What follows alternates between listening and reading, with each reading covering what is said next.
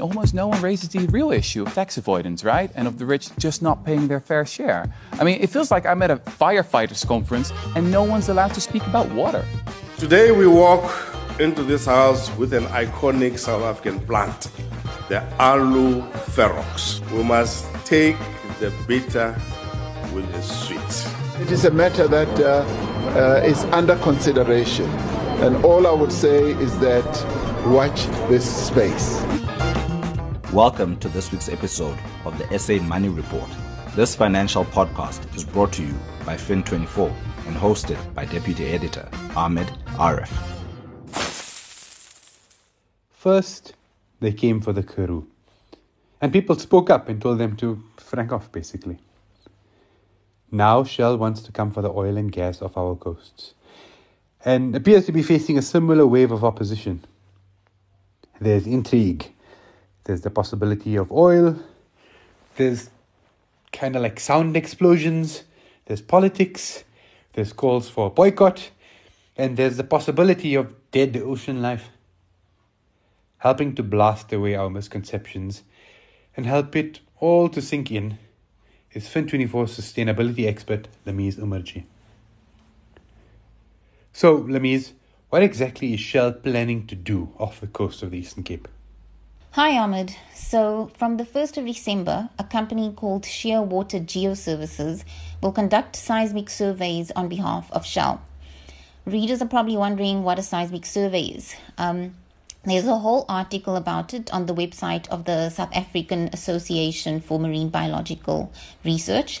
Um, they can check that out. But uh, a seismic survey is basically what mining companies or oil and gas companies do in order to detect whether there are oil and gas reserves in an area. It doesn't always have to um, be in the ocean, it can also be on land.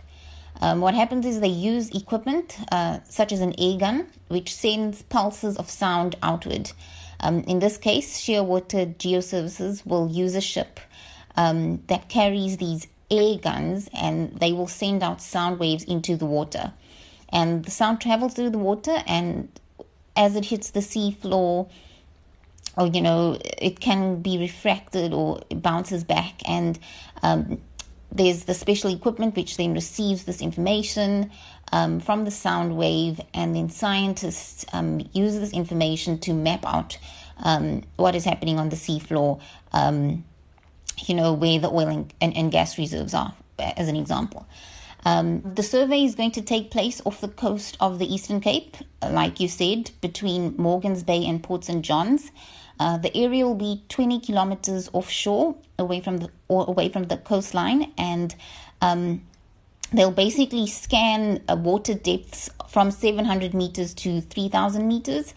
Um, but the total area that will be covered, if if you're like a, a science buff or physics buff, um, is is 6,000 square kilometers. What are the environmental concerns and what are activists trying to do to prevent this exploration from going ahead? Yeah, so Dr. Judy Mann of the South African Association for Marine Biological Research um, actually describes the ocean as an acoustic world. Um, it might sound strange to us, but marine mammals, fish, and invertebrates all use sound um, to navigate their way, um, you know, find food, avoid their predators, and even find mates. Um, there's also a documentary by Janet Solomon. She is a co founder of Oceans Not Oil. This is one of the um, environmental groups, you know, trying to block this.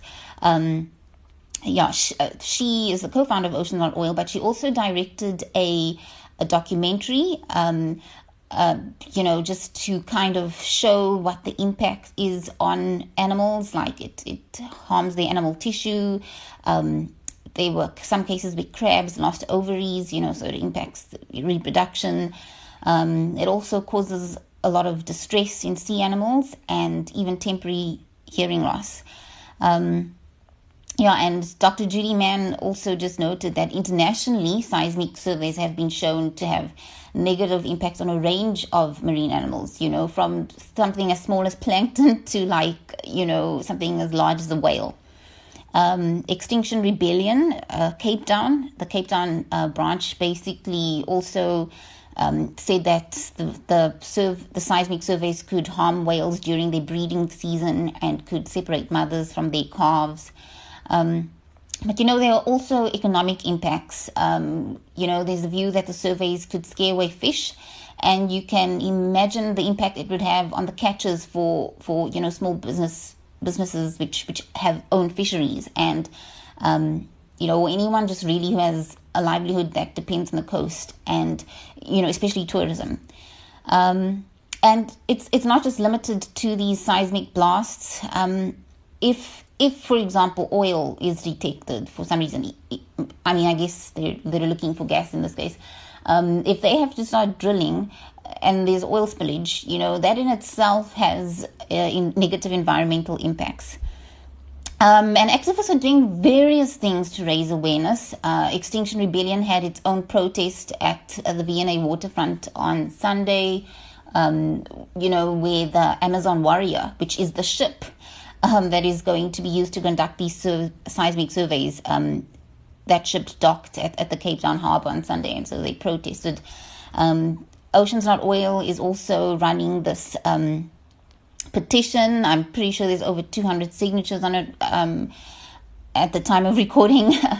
and yeah, and yeah, there are also many people um, protesting at Shell services state, Shell service stations in the Western Cape and Eastern Cape, and now there is even a call to boycott Shell, especially over the holiday period. You know, there are a lot of inlanders who are probably going to go to the coast uh, for for the holiday period, and so activists are just asking um, that people choose other service stations. Um, yeah, I even spoke to someone who said that he was involved in this just because he's a concerned citizen. Um, yeah, so it's it's not just small communities communities of people limited to certain places. It's it's people everywhere. If Shell does find oil or gas, what would happen next? Uh, but also, more importantly, how would SA benefit from all of this? The message from Shell is that we need energy, and you know this is part of efforts to ensure that um, we have energy security. You know, um, and in terms of corporate speak, I, I sent them questions. They said, you know, they they're very deeply committed to South Africa as an energy partner. So they're they're focused on the near term. We need energy security now, um, and they're arguing that a lot of our energy is imported. Um, but if if gas could be found off, um, offshore, like um, or indigenously, um, that could, you know, be a big help for our energy security. Um, and, and that's also what the Department of Mineral Resources and Energy is also putting forward. Um, you know, the department says that gas and oil is the gas and oil industry is an important part of our economic recovery strategy and you know it's it's going to be even better if this gas um, is indigenous. Um, it can it goes beyond just energy security. It can provide an opportunity for local beneficiation or, or jobs. Um, and the the department is also just uh, it refers to the integrated resources plan of 2019 um, which outlines that we will need renewable energy or we will adopt renewable energy um, but then this gas is important for the times when the sun doesn't shine and the wind does not blow. Um, so, so they're really pushing this idea of energy security, and I guess with South Africans experiencing load shedding, it, it's, I, I guess it's, it kind of speaks to um, their needs. Lameez, who in government is responsible for this, and how do they justify it? But also, Shell's license was issued in 2013 how can it still be valid now? Or do they have the rights to blast our ocean floors in perpetuity? Interesting question, Ahmed. So I think maybe the environmental activists and journalists were directing all their questions to the Department of Environment, Forestry and Fisheries at first, because um, that department then issued a statement saying that they can't do anything about uh, the seismic survey taking place because the permit or the authorization to do it was issued by the Department of Mineral Resources and Energy. And so I ended up directing my questions to the Department of Mineral Resources and Energy, and they explained, you know, they're also aware there are concerns about the survey. Um, but, you know, Shell Shell does have a permit, um, and in order to get this permit, um, an environmental management program or plan for mitigation for the impacts that such a survey would have on the environment was um, submitted in 2013 and it wasn't approved then. And then subsequently in 2014, um, the Mineral Resources and Energy Department granted an exploration right. Um, which just as a reminder, that's uh, what companies do to detect uh, reserves, um, whatever they're mining, um, or like oil and gas. Um, and so the department also said, you know, the survey is going to happen during a period which doesn't affect uh, migration of marine mammals. Um, but yeah, I I spoke to Dr. Judy Mann about this being true and and she said that you know fine fair enough if it doesn't interfere with migration patterns but there are still animals that constantly live in this area and they are still going to be affected. Like it's completely missing the point. There's still going to be an impact on on marine life. Um, yeah uh, just coming back to whether the uh, the permit is still valid uh, the Department of Mineral Resources and Energy said that an independent you, audit was conducted in 2020 to confirm if the controls and the mitigation measures in the environmental uh, management program um, was still fitting. And, you know, there was a notice given to affected parties to comment. And um, they say from this independent audit that was conducted last year, um, it was found that the measures of this program are still good enough um, and and can mitigate against potential environmental impacts. Um, but yeah, I I've spoken to some environmental activists, and they argue that if Shell had to apply for to conduct a seismic survey today, then they would have to go through an environmental impact assessment. Um, and and that that is something that would determine whether they can go ahead or not based on the extent of the environmental damage. And they reckon that um, if more people got to comment, um, you know, then then probably there would be issues um, raised, and maybe potentially the survey wouldn't go ahead. But um, you know, there are some lawyers who are looking into the matter to see if the, the permit is still valid. Um, you know, based on this time gap or whatever procedures were followed last year through that independent audit. I'm not sure of the details, um, but it seems like people are are still very, um, you know, um, persistent in, in terms of their efforts to block the survey. Lastly, Lameez, what is Shell's take on all of this?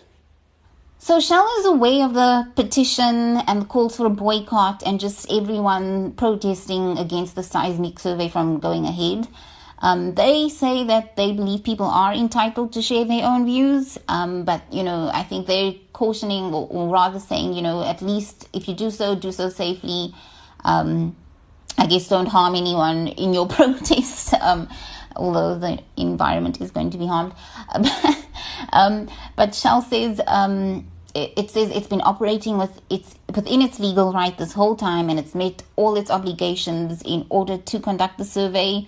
Um, and it has, says it has a long experience conducting uh, seismic uh, surveys or collecting seismic data, and it it also considers the welfare of wildlife and they follow these international guidelines from the Joint Nature Conservation Committee and apparently there will be an independent specialist team on board and, and this team will then monitor the presence of marine uh, animals um, you know in the ocean where they're going to conduct these surveys and they will suspend the noise if they do detect a marine animal within a particular area around the sound source.